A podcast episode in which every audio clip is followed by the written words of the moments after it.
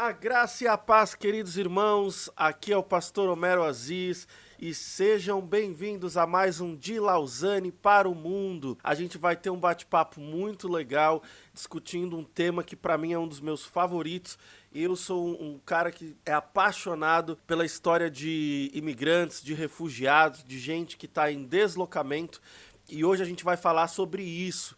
Seja bem-vindo aqui no De Lausanne para o Mundo esse quadro da Rádio Mission Wave, que tem como objetivo apresentar para você, nosso ouvinte, o conteúdo do Análise Global de Lausanne, essa publicação bimestral que o Movimento de Lausanne ele faz, e você que quer ler o texto na íntegra, acompanha aí abaixo nas nossas plataformas, seja nos aplicativos iOS, Android ou no nosso site missionwave.com.br. Talvez você esteja no Spotify, no Deezer, no SoundCloud. Se você veio pelo Instagram ou pelo YouTube, não deixa de curtir, de se inscrever nas nossas páginas, que a gente vai hoje debater.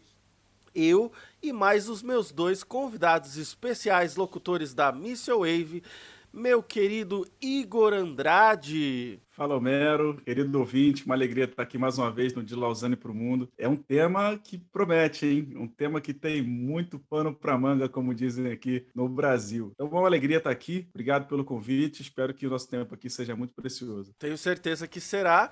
E também temos aqui uma participação feminina muito importante, dar voz e ouvir aí a, o que a nossa querida hoje locutora Emily tem para nos falar, Emily? Dá um oi. Olá, queridos a paz, tudo bem com vocês? É um prazer estar aqui participando de mais um programa, é um prazer compor né, o time desse desse projeto que é a Missio Wave.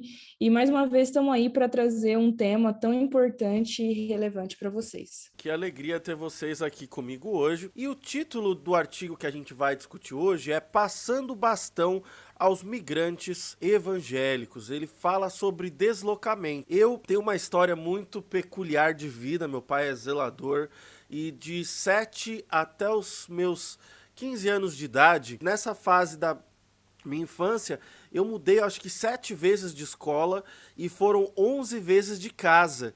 Eu rodei o estado de São Paulo, morei em tudo quanto é lugar, na Zona Norte, Zona Sul, Zona Leste, Zona Oeste.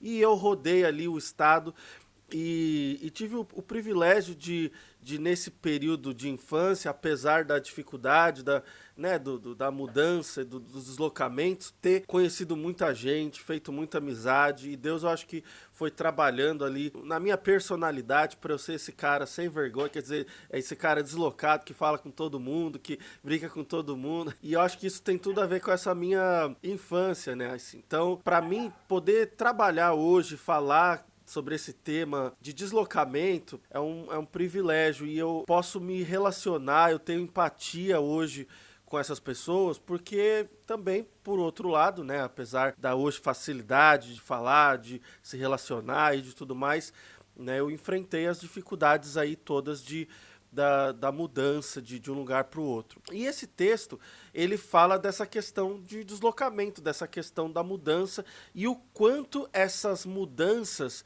elas afetam não só hoje como a gente vê na mídia, né, o mundo nos seus aspectos sociais, especialmente com a crise de refugiados, que é a maior crise dos nossos tempos e né, a gente vê aí é, pessoas se deslocando por questões econômicas, por guerra, por perseguições e por tudo quanto é situação aí hoje no mundo, é, mas a gente para para pensar um pouco depois de ler esse texto o quanto que essa realidade do deslocamento afeta a igreja e isso é, é, é muito importante. A gente precisa fazer essa reflexão, né?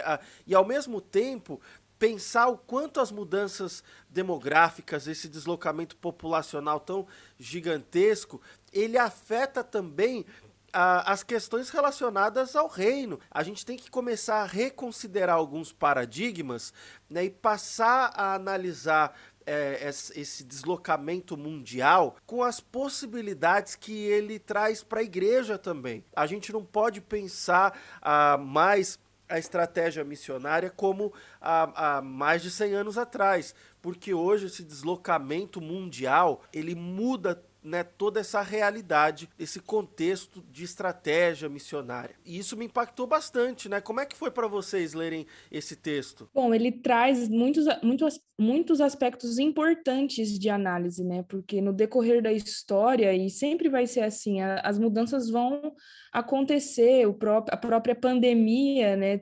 Todos nós tivemos que nos reinventar. E eu, por exemplo, que em meio à pandemia tive que vir para cá, né? Então, esse artigo ele traz alguns aspectos muito interessantes em relação a isso e até mesmo na nossa própria visão, porque além de, de, das diferenças que acontecem, como que está a nossa mente, como que está a visão da igreja de forma global ou de forma específica do país, né, da pessoa que está indo, como que nós temos cuidado desses missionários que têm Eu, para mim, foi um tema muito importante, me identifiquei também, assim como você comentou, né, com, algumas, com alguns aspectos. Vai ser muito legal a gente estar tá aqui nesse tempo discutindo sobre tudo isso. A percepção no primeiro momento que eu tive foi da grande oportunidade que nós temos diante de nós o, autor coloca isso, né? É como se os movimentos que estivessem acontecendo hoje estivessem apontando para algo maior que está para acontecer. A, a, percepção dessa movimentação que está acontecendo agora, enquanto nós estamos aqui, aponta para algo maior que Deus está fazendo no mundo. É, entender isso e falar um pouquinho sobre isso, sem dúvida, vai trazer um esclarecimento para quem está nos ouvindo. De repente, a pessoa que está nos ouvindo agora tem todo o envolvimento com a causa de missões, de repente está no campo missionário também, e entender esse deslocamento é, é, é fundamental. Talvez até a pessoa esteja deslocado, é, longe da, das suas origens, mas não esteja exercendo ali é, um papel de, de missionário transcultural, esteja a trabalho. E sobre isso também nós vamos falar e, e para mim foi algo como uh, o apresentar de um movimento maior que está para acontecer. Sim, e olha só, o texto ele apresenta alguns dados estatísticos com base numa pesquisa que foi realizada recentemente, a gente vai falar mais sobre ela, e os números são assim impactantes mesmo. Só que para trazer essa temática dessa discussão do deslocamento, né, o autor desse artigo, ele começa contando um caso missionário. Ele fala lá da história é, de um missionário inglês chamado David Picton Jones.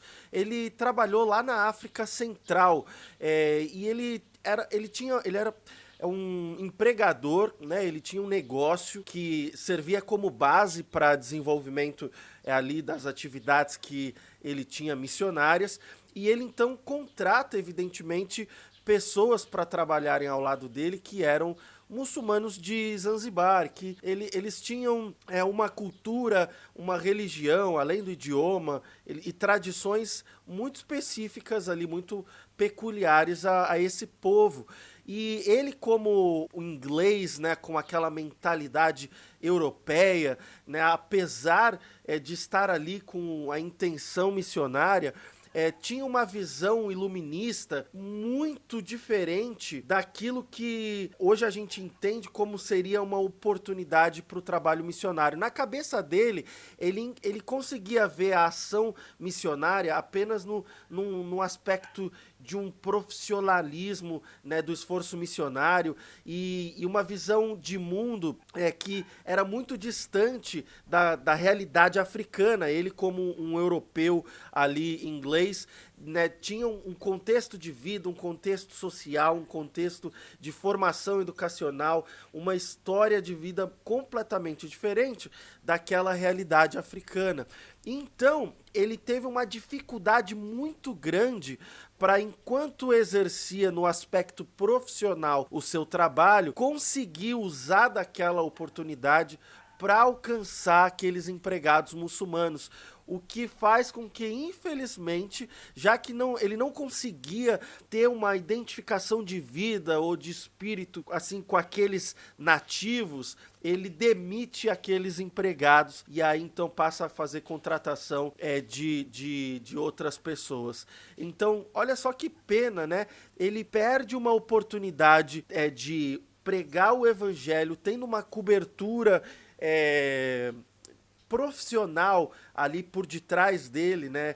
E ao mesmo tempo tendo no próprio ambiente de trabalho a chance de testemunhar através da forma como ele dirigia o seu negócio, na forma como ele tratava os seus empregados, ele perde a chance de testemunhar para aqueles africanos muçulmanos. E aí então, né, ele lamenta isso na sua incapacidade de transpor essas é, diferenças culturais e sociais, e o caso dele fica marcado na história como um, um, tropeço missionário, né? Aliás, tem um livro muito bom que eu recomendo para os nossos ouvintes aqui, que chama, chama Tropeços, é, na, acho que é na jornada ou na história missionária, do, do Jarbas Aragão. Vai buscar esse livro, Tropeços aí, que você vai encontrar vários casos que não foram bem sucedidos no mundo missionário. Mas isso faz com que a gente reflita hoje como é que a gente tem lidado com o nosso modelo missionário atual. Porque na prática, o trabalho missionário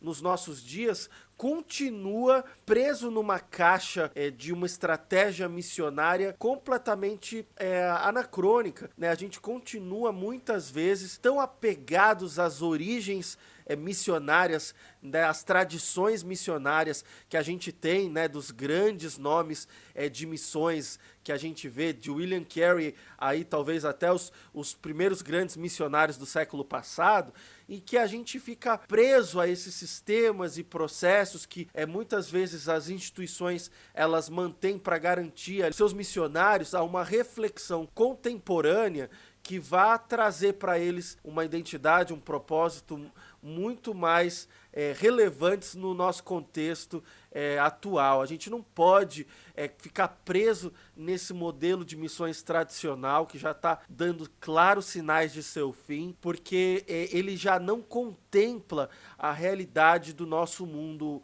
é, contemporâneo, especialmente quando a gente é, pensa nessa transformação tão rápida que os, que os nossos dias vivem, com a globalização e com a, o, principalmente né, a, a, a temática do nosso dia de hoje aqui, o deslocamento de pessoas. Né? A gente não pode é, ficar preso nesse modelo anterior, né? né? Infelizmente, esse modelo já está antiquado e a gente precisa reavaliar é, os modelos que a gente tem usado hoje. E um aspecto fundamental da tarefa missionária é o deslocamento de pessoas de um lugar para outro. Aqui a gente tem dois deslocados aqui. A Emily, né, que saiu lá do, do interior, do, do interior e, e veio parar aqui é, de, de, eu ia, é Jarvis? É Jarvis? Não, Jales. Jales. Isso. Interior do interior do estado de São Paulo. Interior de, de interior do estado de São Paulo. Beleza, tá vendo? Saiu lá do interior onde que fala a porta e veio parar. Porteira, portão.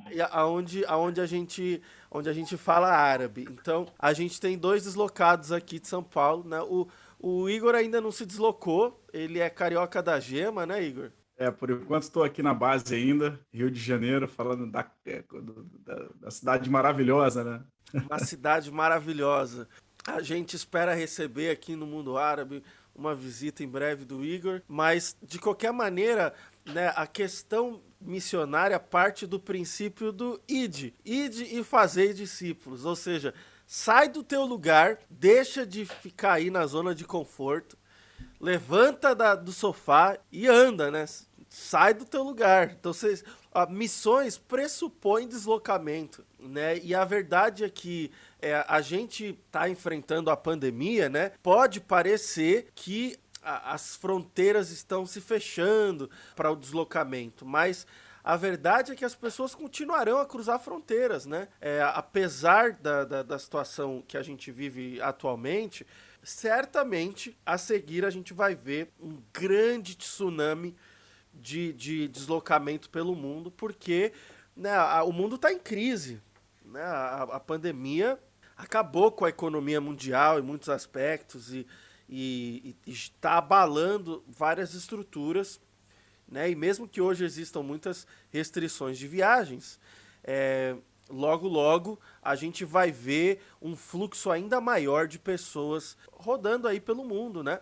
E por causa disso, o, o, deslocamento tem que ser considerado, né? Eu imagino que até internamente, né? Eu acho que até o Brasil é tão grande, certamente com, com a pandemia a gente vai ver um deslocamento interno também muito grande de pessoas, né? É, eu comecei falando exatamente essa, essa parte do artigo, né, que me chamou mais a atenção, que ele faz essa comparação, né? o autor faz essa comparação com o movimento de um tsunami, né? Então, eh, você imagina que a maré ela tem o seu movimento natural, né? Ela, ela avança e recua de maneira natural e, e isso acontece normalmente, mas como um anúncio, né? Como um movimento que precede o tsunami, o recuo dela é um recuo é, exponencial, é um recuo que chama muito a atenção, né?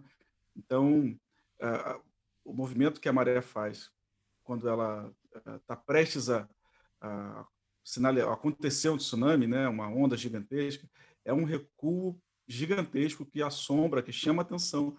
E a partir desse grande recuo, ela vem e vem com tudo. Né? Nós já vimos aí uh, recente, na história recente alguns países sendo uh, acometidos por esse fenômeno natural, né?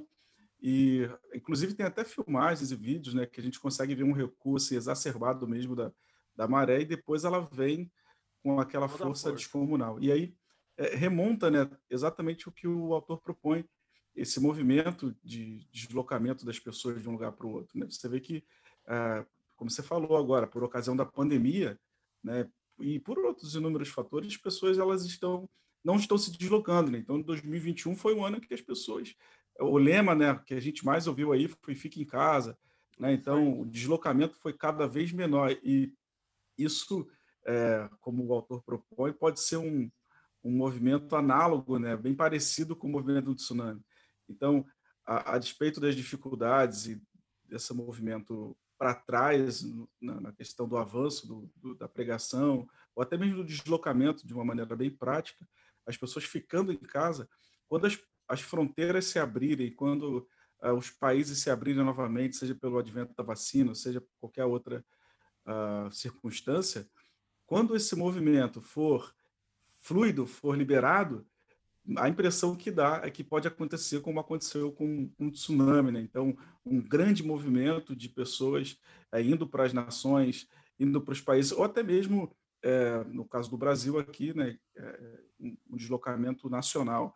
Mas, de fato, o que se espera, o que pode acontecer, é que depois que se abra as fronteiras, esteja, então, uh, liberado essa questão do deslocamento das viagens, as pessoas comecem a se deslocar realmente com muita, com muita ênfase, com muita força, e que um grande número de deslocados pode, um grande número de deslocados pode, pode surgir a partir daí, né? Isso para nós é um, é um, uma coisa muito boa. Né? Você imagina agora quantos missionários estão concluindo as suas especializações, quantas pessoas estão aguardando aí as, as portas se abrirem para poderem viajar. E isso pode acontecer a qualquer momento. Então a gente pode estar diante de um de uma onda gigante, de um tsunami de missionários, de pessoas indo às nações para pregar o evangelho. O resultado disso só Deus sabe dizer, né? Aí... Só Deus e a eternidade dirão. É, é verdade. E aí, assim, uma coisa que, que chama bastante atenção no texto de hoje é o, o número de deslocados que são evangélicos.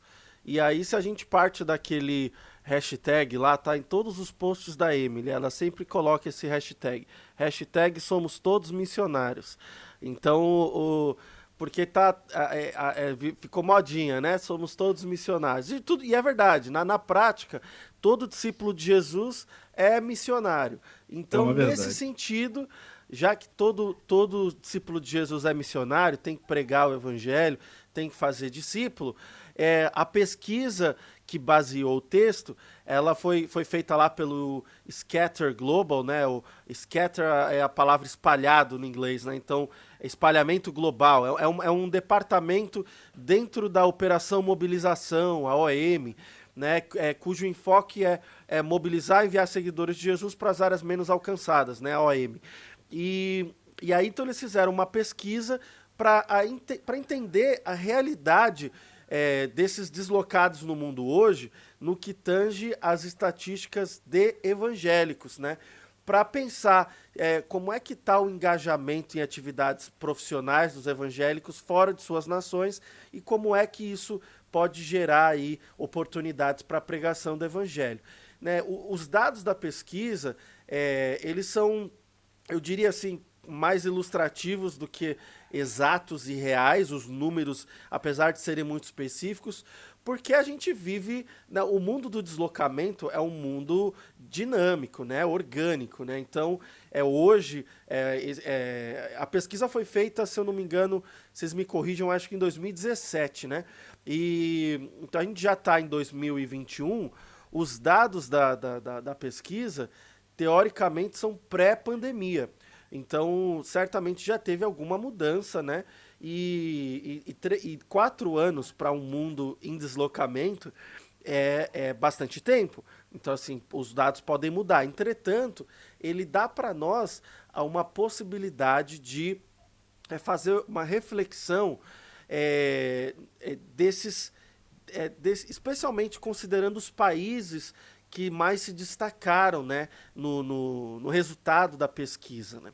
Então, a gente tem que pensar que é, a, a, maioria das pessoas vive em estreitos corredores de imigração, né? às vezes conectados por idioma, cultura, vínculos naturais entre os países, né? e, e a gente tem uma oportunidade muito grande de atuando de forma estratégica, missionária nesses estreitos, de é, fazer com que o evangelho se espalhe para muitos lugares de forma muito expressiva, né? É, então, às vezes, né, a gente pode estar tá aí a uma oportunidade de alcançar alguém do outro lado do mundo, né, Emily? Isso, é até interessante que ele, ele traz um exemplo né, em relação a isso. Ele diz né, que a cada somali que vive no Canadá está uma chamada de vídeo WhatsApp de uma aldeia não alcançada na Somália. Imagina, então, e, e o quanto, o quão é forte, né, no Brasil, por exemplo, a imigração a gente vê, por exemplo, nas nossas políticas públicas. Em 2000, uns anos atrás, eu, um, um, refugiado veio conversar comigo, eu sou assistente social, e ele veio me pedir apoio, né, em relação a, a, alguns benefícios e alguns apoios em relação ao governo que ele queria me pedir. E, e aí eu comecei a pesquisar e ali eu descobri que é, pra, tanto para políticas públicas novas na época, o Brasil ele é completamente aberto e, e entende né, o, o estrangeiro, o refugiado, que ele tem direitos, e assim como um nativo, como um brasileiro. Claro, né, envolvendo toda aquela burocracia, toda aquela coisa, mas o Brasil ele tem essa grande abertura e graças a isso a gente tem essa oportunidade, a gente tem a possibilidade de grandes estratégias a, de grandes estratégias a partir disso. Então assim, é, eu falo bastante aqui sobre quão importante para mim é a gente manter o nosso foco na obediência daquilo que Deus nos direciona, né? Então, se por, por vezes você que está nos ouvindo, você tem o desejo de, de ir para o campo ou de ir para uma realidade transcultural fora do Brasil e você não tem conseguido essa oportunidade, ou porque em meio à pandemia tudo tem ficado mais difícil, clame a Deus por essas oportunidades, pois ela, ela pode estar mais perto do que você imagina. Grandes coisas o Senhor pode fazer atra através da sua vida, né? Quanto a essa realidade ainda no Brasil. Com certeza, eu me recordo do, de um. É, agora um irmão nosso em Cristo, né? Mas que na época era um, é um estudante que veio do Mali para o Brasil.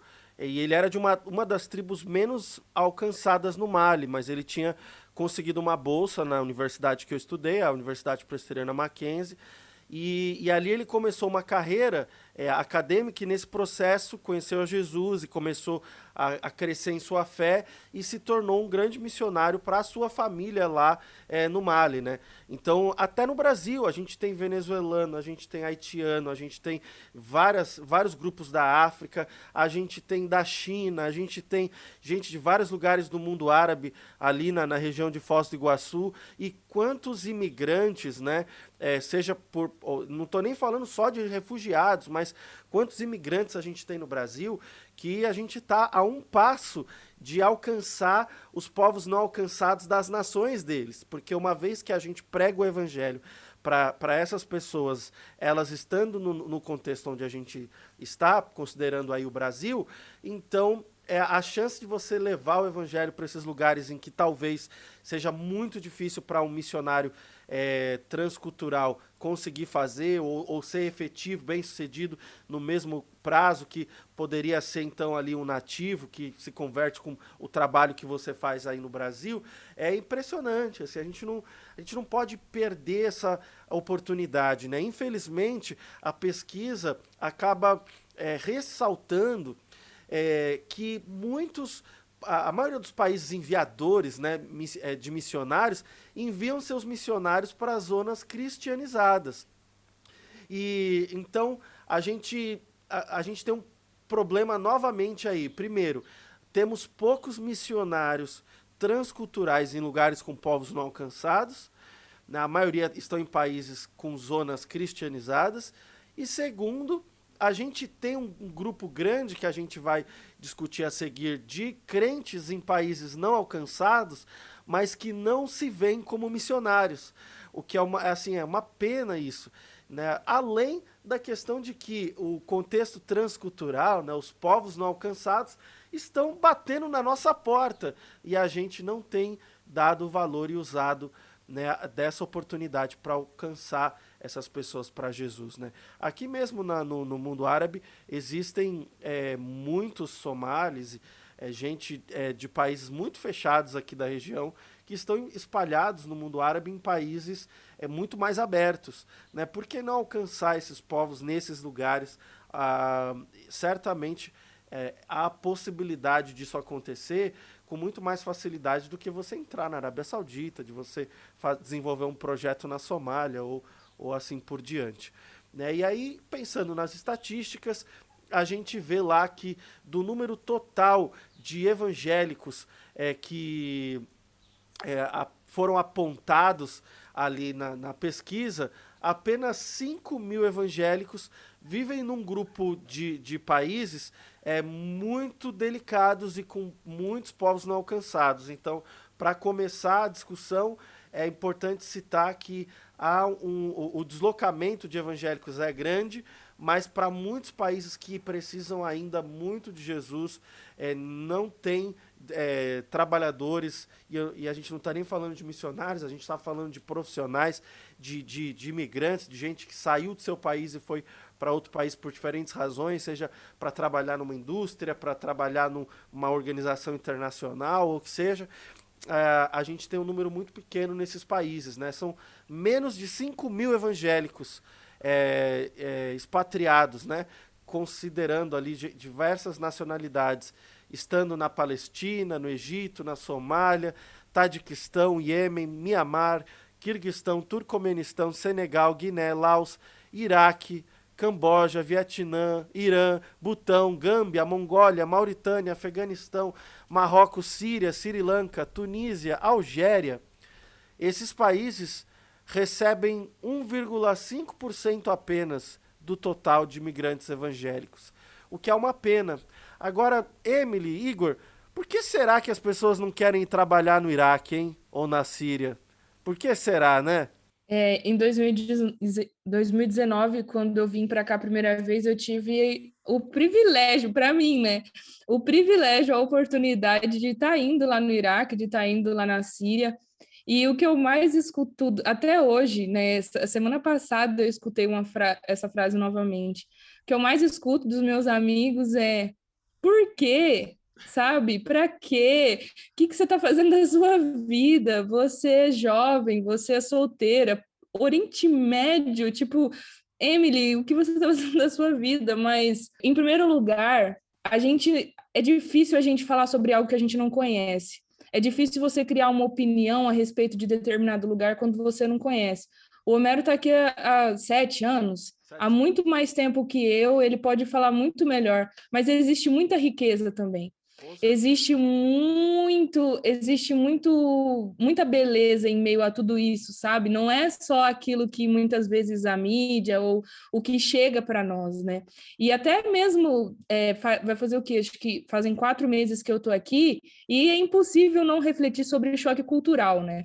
E, e quando eu começo a, a refletir sobre choque cultural, eu começo a perceber que a gente pode estudar, a gente pode ler, a gente pode ouvir um milhão de histórias, mas é impossível saber qual vai ser a nossa reação. porque a gente é, é só estando, é só chegando numa outra cultura, é só estando num outro lugar que você vai descobrir como é a sua reação. Né? E em meio a esse contexto, eu, eu, orando, e eu comecei a entender que, primeiro, eu precisava abrir o meu coração e entender que existem coisas que, que, existem muitas coisas diferentes, a cultura é completamente diferente.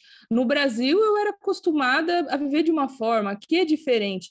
Só que sim, existem coisas que eu sentirei falta, mas existe muita beleza daquilo que, que eu não teria acesso ou que eu não conhecia no Brasil.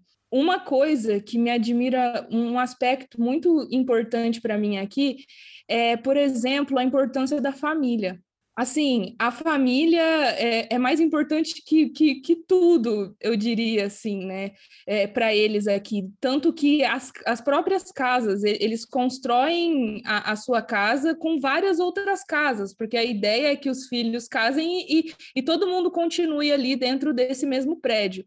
É muito interessante e muito rico. Eu aconselho incentivo todo mundo, mesmo porque o Brasil, né, ele, ele sofre influência de muitos outros países ali do Ocidente, ele sofre muita influência de, de, da beleza né, de outras culturas, mas é, até mesmo por esse estranhamento, muitas vezes, e a falta de interesse de conhecer muito sobre outras realidades, impede de conhecer dessas belezas que há aqui também. Então, assim, eu incentivo, e ontem mesmo eu recebi uma mensagem de uma pessoa dizendo que tem desejo de vir para cá, de conhecer. Eu incentivo, porque é sempre muito rico e edificante, mesmo porque é, não, é impossível você viver aqui e não se, se deparar com com a vida de Cristo, com a história de Jesus. A gente está aqui, a minha casa, ela fica duas horas de Israel, então eu consigo ver né, parte de Israel, é, é, da minha própria casa, é impossível você não ter acesso a muita informação por conta disso. E para mim, toda a cultura ela tem sua beleza, ela tem sua riqueza, e, e é muito importante todo esse relacionamento para que a gente possa né, levar o amor de Cristo, levar o Evangelho, fortalecer a palavra do Senhor aqui, a sua história, para que os próprios nativos, né? É, um, eu gostaria de finalizar minha fala agora só trazendo algo que algo muito importante, porque a, a, a próprio contexto de perseguição religiosa ele nos, nos confronta muito, né, pela, pela, pela força que, que esses cristãos têm. Porém, né, eles pegam a, a própria radicalidade que às vezes tinham em uma outra religião, trazem para o cristianismo só que como está fundamentada essa base, né? Onde está essa base? O discipulado ele é muito importante nesse processo, só que ele leva tempo. O Homero aí ele tem casos e casos, né, de, de, de de discípulos dele que até hoje, né, está no processo de discipulado. Então, assim, nós precisamos clamar por mais trabalhadores para que o Senhor envie esses trabalhadores. E se você que está nos ouvindo, mais uma vez eu quero trazer uma palavra de encorajamento. Se, se Deus está falando com seu, ao seu coração através desse, desses, de tudo que nós temos trazido, se Deus tem falado ao seu coração através de te enviar para um outro país ou lidar com uma outra cultura, não pare de orar, não deixe de estudar, entre em contato com a gente aqui, porque grandes coisas o Senhor tem feito e a obra não vai parar. Glória a Deus, glória a Deus. Obrigado por essa palavra tão especial, viu, Emily? E assim, queridos, é, essa é uma das questões que o, o texto ele destaca e desafia, né? Há uma quantidade tão, tão grande é, de cristãos que poderiam ser muito mais relevantes, especialmente considerando esses que estão em deslocamento, mas que muitas vezes não, não fazem porque ainda estão é, presos àquele é, conceito. É, é como se fosse só o pastor, o missionário, que tem a responsabilidade da pregação do evangelho. Mas, na verdade, todos nós temos que fazer discípulos, a gente tem que é, pregar o evangelho. E se Deus te deu uma oportunidade de você trabalhar em algum lugar, é, fora do, do Brasil ou do país onde você é nativo, caso você seja ouvinte nosso de algum outro país de fala portuguesa, é, saiba que Deus quer usar a sua vida, né? Você não pode, você vai ser instrumento nas mãos dele aonde você estiver. Né? A pesquisa conclui que 90% dos migrantes evangélicos, eles estão em locais, é, que estão em locais menos alcançados, é, concentram-se em 15 países no mundo. E, e aí isso dá para nós uma, um, um, olhar assim reflexivo para essa realidade da, da, da, imigração, especialmente considerando os números evangélicos. E olha que interessante, o país que está no top 15 em primeiro lugar é a Arábia Saudita. Você pode imaginar isso? O país com maior número de migrantes evangélicos no mundo hoje é a Arábia Saudita. São 300 e quase 40 mil evangélicos que estão ali, é 11% do número total. Né? E, pensar assim, que imagina a oportunidade, por mais fechado que o país seja, que essas pessoas têm de, em oração, em relacionamento, né, em testemunho de vida, gerar transformação e impacto nessa que é uma das nações mais fechadas do mundo. Aí depois, na, no, nessa lista do top 15, começam a descer ali alguns países da Europa: Itália, Alemanha, França, Japão, Rússia. E esses países aí, é, somados, eles chegam a passar de um milhão de é, evangélicos nessas nações. Então a gente sabe que tem uma migração muito grande para a Europa, né? É, e a gente está falando de evangélicos. Pensa um número que não é de evangélicos, mas pensando de evangélicos, puxa, mais de um milhão indo para esses países. É, e, e, também são países que precisam de Jesus. São países que a igreja está morrendo, são países que o secularismo, o ateísmo, né, o liberalismo, ele invadiu a, a, a, o cristianismo nesse, nesses territórios. E cristãos evangélicos fiéis e tementes a Deus, podem testemunhar nos seus ambientes de trabalho, aonde eles estiverem, o amor de Cristo e uma vida que reflita o reino. Aí a gente vai para seguindo a lista: Emirados Árabes, Tailândia, Sudão, Malásia, Bangladesh, Kuwait, Israel, Catar e Cazaquistão são os outros países que estão ali é, nessa lista, dentre os com menos alcançados e com maior número de evangélicos migrantes. Talvez somando aí é, todos esses números, a gente vá chegar a por volta aí de uns 600 mil, é, 600 a 700 mil evangélicos nesses outros países, com porcentagem menor para cada um deles aí. É triste pensar que a gente tem um número tão expressivo de evangélicos nessas nações e, e ainda assim elas serem tão inalcançadas, né? Eu acho que a igreja que está nesses países, por mais fechado que sejam essas nações, ela precisa crescer e fazer muita diferença, né? O que, que você pensa, Igor? O entendimento de que o cristão evangélico precisa ter né, na sua formação, de que ele é um, um difusor, né, ele é um catalisador nesse processo de evangelização, é fundamental. É como a gente falou no início do artigo, muitos desses cristãos que estão nesses países fechados, cristãos obviamente evangélicos, né, eles não se enxergam como missionários, não se enxergam como pessoas que são parte dessa, dessa obra maior, né? E aí o que acontece? Nós temos profissionais nesses países, são cristãos que trabalham é, em setores administrativos, em setores é, do governo, enfim, qualquer outra repartição, mas que não se enxergam como pessoas que têm essa responsabilidade sobre os ombros de compartilhar a mensagem, compartilhar o evangelho. Mas o curioso é que quando você pergunta qual a sua é, religião, a sua orientação, ele se apresenta como um cristão, se apresenta como um evangélico, e a gente tem esse, esse contrassenso, né? Agora, é super interessante, né, que você falou no início, e a Emily reforçou isso depois, que a questão de nós nos entendermos como, como pessoas que são é, discípulas de Cristo, né, que tem essa responsabilidade. Você sinalizou a respeito dos, dos imigrantes no Brasil. Eu dei uma pesquisa rápida aqui, eu vi que nesses últimos dez anos, segundo a CNN Brasil, o Brasil, nosso país, Brasil, ele bateu mais de um milhão de imigrantes só nos últimos dez anos. Uau. Olha que, olha que isso é, o número é elevado. Claro, oh, os povos não alcançados estão aí Sim, à nossa aqui. porta. Exatamente, estão à porta aqui. E a gente precisa entender isso. Não são apenas é, é, vizinhos que estão aqui e a gente ah, não enxerga isso de uma maneira uh, missiológica. Né? Nós temos que entender qual é o nosso papel nesse contexto. Né?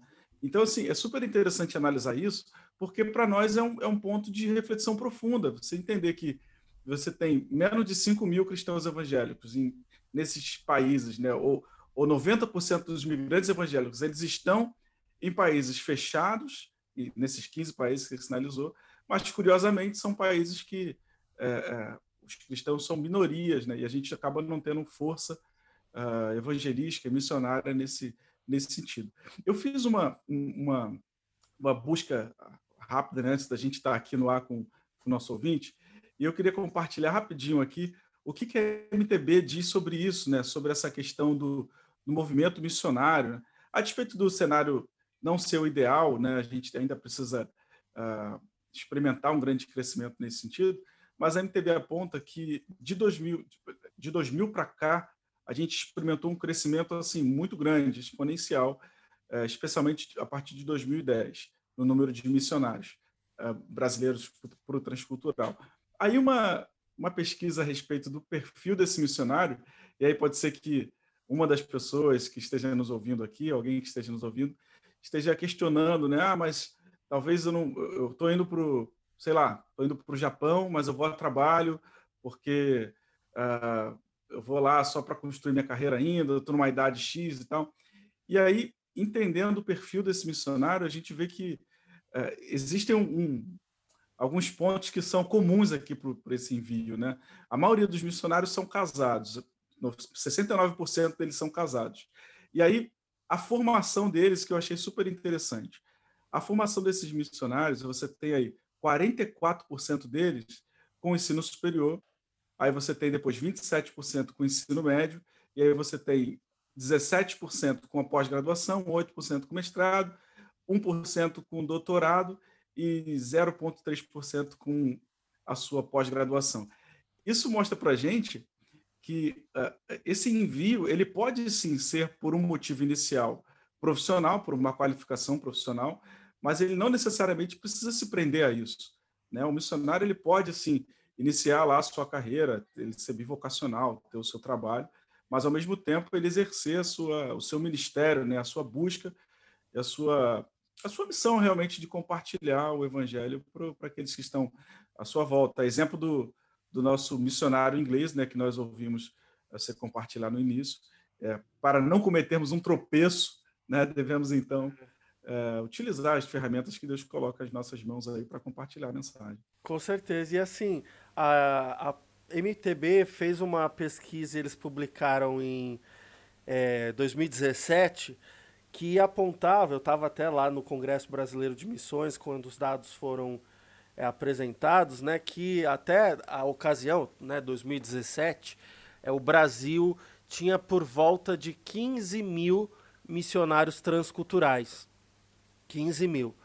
E, e, e olha que interessante, a pesquisa aqui da, da, da, do Scatter Global, né, que é o braço da OM, eles apontaram também para aqueles países todos que, que a gente estava mencionando, né, que tem ali os, os seus é, evangélicos imigrantes, a gente, é, a gente vê ali os, os países também que tem é, o maior é, número de enviados, né? Da, a origem do, desses imigrantes, né? E aí, olha só, Filipinas, 304 mil, Índia, 257 mil, estão em primeiro lugar. Aí a gente tem Mianmar, Ucrânia, Estados Unidos ali, ó, 155 mil mais ou menos. China, quase 140 mil evangélicos imigrantes. 140 mil, hein? Egito, olha que impressionante, Egito, 123 mil. O Egito está entre os países, a gente viu a, agora há pouco, lá atrás, está entre os países que menos recebem evangélicos. Mas ele está entre os países que mais envia evangélicos. É, tá no top 10 ali, né? Olha que interessante. É. Romênia, Indonésia, e aí olha só quem está aqui na lista. Brasil. Cento e quase 11 mil brasileiros. Sangue do nosso sangue aqui, dos nossos três ouvintes. Espalhados aí com a bandeirinha do Brasil, com a camiseta lá de futebol do Neymar. E, e estão ali assistindo jogos de futebol, times ganhando campeonatos paulistas e, e ganhando campeonatos cariocas e pelo mundo afora, mas especialmente naquele top 15. Cento, cento e quase 11 mil evangélicos. Agora, quantos missionários transculturais a MTB falou? 15 mil. Quantas vezes que dá isso aí? Eu nem sei dizer, eu sou péssimo de número. Mas dá o que? Umas a gente tem 10 vezes mais, sei lá, me ajudem aí, os universitários. A gente tem umas 10 vezes mais. 7,3. 7,3 vezes o número de missionários transculturais. Então a gente precisa rever a estratégia missionária. Com certeza a gente precisa rever a estratégia missionária. Porque o, o, o, evangélico é, migrante, ele, ele trabalha, ele está em contextos que o missionário muitas vezes não vai chegar. Ele, tá, ele tem o recurso que muitas vezes o missionário não tem. Ele, ele tem condições sociais e, e oportunidades que muitas vezes até o missionário transcultural não vai ter. Não é que tem que acabar com, com o missionário transcultural, eu sou um deles, por favor, continue ofertando aí. Mas uh, o que eu estou querendo dizer é de que a igreja precisa se despertar. A gente tem 111 mil evangélicos em contextos transculturais, com, entre povos não alcançados, brasileiros, que não se veem como missionários. Né? E, e a gente tem que entender que a, a, o, o trabalho missionário ele não tem como fim exclusivamente a plantação de igrejas. A plantação de igrejas ela, ela é fruto da obra missionária, mas ela, ela pode ser realizada junto com os missionários transculturais, ela pode ser realizada principalmente com a igreja local, porque já existem cristãos em todos os países do mundo, e mas o expatriado, ele tem o papel de contribuir nesse, nessa, nessa implementação do reino de Deus, seja lá onde ele estiver. Né? Não dá para você ser crente brasileiro digamos lá naquele. Pensando lá na, na, lista dos países. Sei lá quantos, eu não sei, não faço ideia. Eu conheço um. Na verdade, conheço dois. Brasileiros. Brasileiros na Arábia Saudita. Tem um monte. Jogador de futebol, cara que trabalha com petróleo, que trabalhava lá na Petrobras e, e foi contratado para trabalhar numa grande empresa na, na Arábia Saudita. Tem um monte assim. E esses caras podem ser grandes instrumentos de Deus para a implementação do reino, se a igreja no Brasil olhar para eles como missionários e se eles entenderem, se conscientizarem da responsabilidade que eles têm para a pregação do evangelho, não é? É sim, sem dúvida. É, o autor ele coloca isso no artigo, né? Ele fala que quando a igreja perceber que os seus membros ele, eles têm uma oportunidade de trabalho no exterior, que vai permitir com que eles estejam frente a frente com pessoas que ainda não são alcançadas, e eles tiverem as suas vidas transformadas, tiverem um chamado por Deus em suas vidas, então essa igreja ela vai ser desafiada a lidar com essa situação com criatividade, inovando no treinamento, na preparação, no apoio. Esse desafio está aí. Não é nem que vai acontecer, ele já está aí. Nós vimos agora pelos números aqui da pesquisa que os brasileiros já estão nas nações, né? Agora eles não se enxergam como como missionários. Ok, então agora as igrejas locais, né, precisam é, discipular os seus os seus vocacionados, enxergar os seus vocacionados, capacitá-los. A gente viu aqui que grande parte de, de, missionários, como a MTB apontou, são pessoas instruídas, né? Eles podem até seguir as suas viagens por motivos profissionais, mas eles precisam ter e se enxergar como agentes é, catalisadores do reino, pessoas que vão realmente difundir a mensagem e, e que sejam preparados para isso, né? Aí o autor continua dizendo que discipular essas pessoas e dá para elas transmitir a visão de que eles precisam ser enviados formalmente, não só como obreiros do reino, mas como missionários enviados realmente. É isso que vai revolucionar a forma como eles vão trabalhar como migrantes, né? Porque aí eles vão entender o seu papel, eles vão entender por que, que eles estão indo para lá. Não somente por questões financeiras ou por qualquer outras razões, mas por uma razão que é maior, né? que é uma razão do reino. Eles vão encher, pegando o gancho aí do seu exemplo do, do brasileiro que está lá na Arábia Saudita, porque saiu da Petrobras aqui, está enviado lá. Ele sabe que ele tem um, uma missão lá que tem início, meio e fim, então ele vai é, diariamente buscando o seu objetivo de compartilhar a mensagem, especialmente nesse contexto tão difícil, né, Emily? É, e a gente precisa falar sobre isso. É um assunto muito importante, porque, por exemplo, eu já citei várias vezes aqui, e você, né, querido ouvinte, pode você vai perceber que muitos dos programas eles vão se conectando, porque nós estamos aqui para falar sobre missões. E, e, e, por, por vezes, né, principalmente em realidades onde missões não é tanto abordado, não é tanto ensinado, né, não tem ali a escolinha dominical de, de missões ou o ministério de missões, por vezes a gente tem a tendência de depositar né, a, a responsabilidade de proclamar o evangelho, de levar a palavra, de discipular, a gente tem a tendência a colocar essa responsabilidade sobre o pastor, sobre o missionário. E quando a gente entender né, que para isso basta sermos cristãos, que para pro, proclamar o reino de Deus e para levar a sua verdade, basta sermos cristãos, que essa responsabilidade está sobre todos nós, se a gente entendesse isso, esses números não teriam tanta diferença.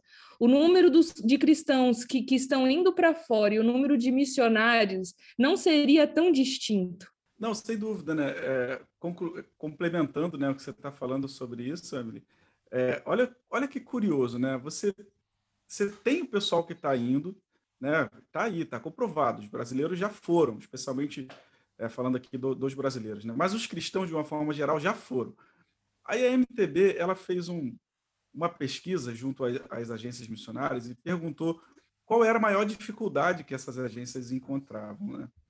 É, a primeira absoluta foi 65% das agências responderam que a maior dificuldade é a área financeira. Então, questões financeiras, de sustento, de cuidado, de recursos mesmo. Agora, olha isso, Emily. A segunda maior dificuldade das agências é a falta de missionários. Ou seja, a falta de pessoas para irem.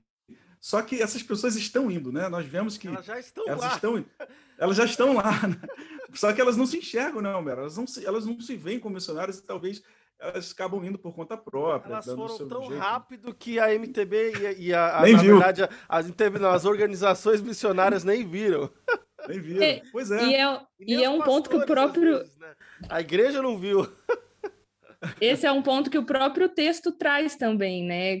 Que muitas vezes a, é, a, a, questão financeira, né, ela é vista como uma forma de denominar que, que Deus está direcionando, é ou que essa é a visão, ou algo relacionado, quando na verdade muitas vezes é, por exemplo, esse cara que vai através do business, né, para um outro país, para uma outra realidade, é, ele é, são de, pode se desenvolver de diversas formas, de fato. Uma coisa é fato, a gente precisa parar de, de querer colocar a visão missionária dentro de uma caixinha e entender que, que nós precisamos ser obedientes. E, e seja, seja se o mar se abrir ou se Deus nos fizer andar sobre as águas, é Ele quem está nos conduzindo e esse movimento, ele ele, nós todos nós temos nossa parte dentro dele e precisamos exercê-la, né? É, a primeira dificuldade que as agências apontaram é a questão financeira, né? E aí a Emily pontuou essa questão de como as coisas são vistas nesse sentido. A segunda é a falta de missionários. E a terceira tem tudo a ver com tudo isso que a gente está falando, que é a, a, mobilização. Então, uma das maiores dificuldades das, das agências que foram aqui é, englobadas nesse cenário de pesquisa é justamente a mobilização. E você entende, por uma mobilização que a gente tem dificuldade, a gente começa a entender eh, que esse envio, esse encontro, essa conexão com esses missionários ou com esses evangelhos que estão no campo começa a falhar, né?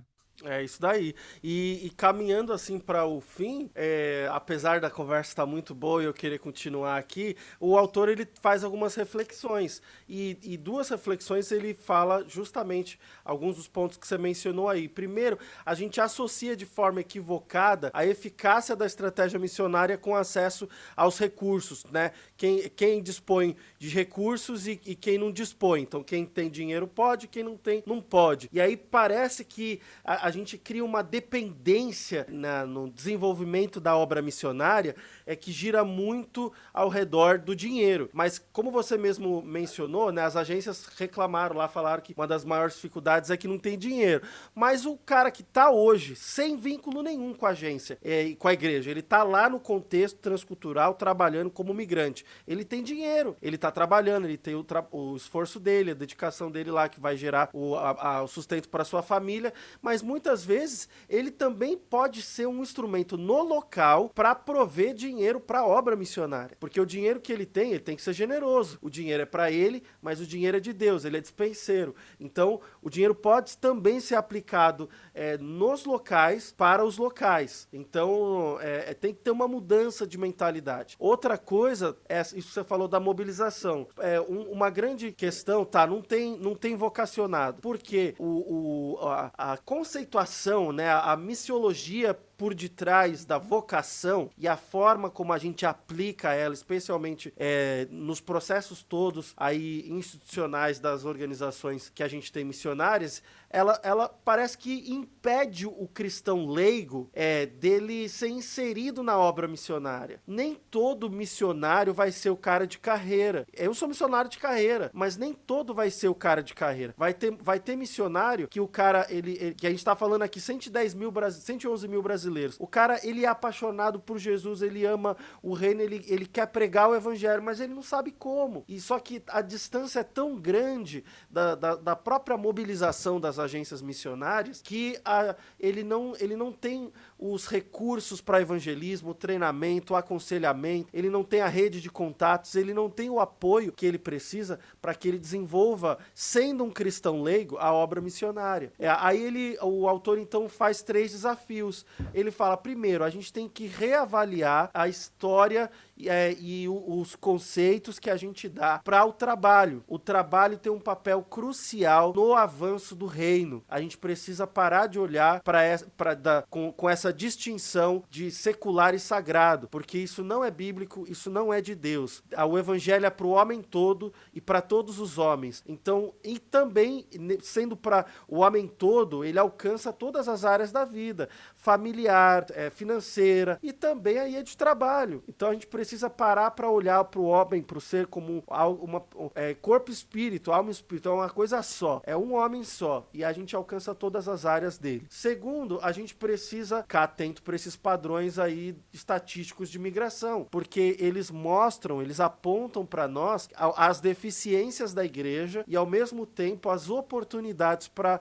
se alcançar esses povos não alcançados. A igreja precisa olhar com atenção para a questão da migração nos dias de hoje. E por fim, a gente precisa ficar lá o desafio, confiar no Espírito Santo, que está trabalhando e vai revestir a sua igreja de poder e sabedoria para concluir a obra que é de Deus. Então, você que é meu querido ouvinte, eu já agradeço a sua participação hoje e antes de passar a palavra para os meus amigos e a gente dar um tchau para vocês, fica o desafio de você continuar acompanhando a Rádio Missile Wave, de você continuar escutando os nossos diferentes quadros. Vem aí na semana que vem para ouvir o próximo de Lausanne para o Mundo. Você é bem-vindo. Teremos outras discussões aí muito interessantes de temas da atualidade missionária e você está mais do que convidado. Saiba que Deus quer usar usar você no seu lugar de trabalho. Então vamos prestar atenção. Você pode estar um passo de pregar para um povo não alcançado. E confie no Espírito Santo. Se você está ouvindo a gente e é expatriado em algum lugar do mundo, Deus vai te dar sabedoria, vai te dar forças, vai te dar unção, vai te dar orientação para você ser um instrumento e pregar o evangelho de Jesus aí onde você está. Emily, dê um tchau pro pessoal e fala para nós aí sua palavra final. Olá, queridos, foi um prazer mais uma vez participar aqui E para você que está nos ouvindo, você que talvez esteja se sentindo desafiado, o movimento missionário pode mudar, pode aparecer pandemia, crise, pode, tudo pode mudar, mas o, o Espírito Santo de Deus, ele, Deus ele é o mesmo ontem, hoje, sempre, ele é fiel para completar a boa obra, então não desista, seja obediente, confie no Senhor, porque nada foge do controle da parte de Deus. Amém? Um beijo para todos vocês e foi um prazer mais uma vez estar aqui participando do programa. Glória a Deus, Igor. É uma alegria. Obrigado pelo convite. Assim, é, sem dúvida a gente poderia falar bastante tempo ainda sobre esse tema, porque tem muita coisa para a gente explorar nesse sentido. Mas eu concordo e faço das, das palavras da Emily as minhas palavras. Assim, se você se sente desafiado, vá em frente, busca pesquisa, se especializa, tenta de alguma forma entender qual é o próximo passo, porque aquele que começou a boa obra, ele é fiel para terminar e você, sem dúvida, pode estar dentro desse processo, nessa linha final. Que Deus abençoe sua vida e até a próxima. Obrigado, Mero, pelo convite. Obrigado, Emily. Estamos juntos e fico aguardando você, nosso ouvinte, no próximo programa. Deus abençoe sua vida e até a semana que vem.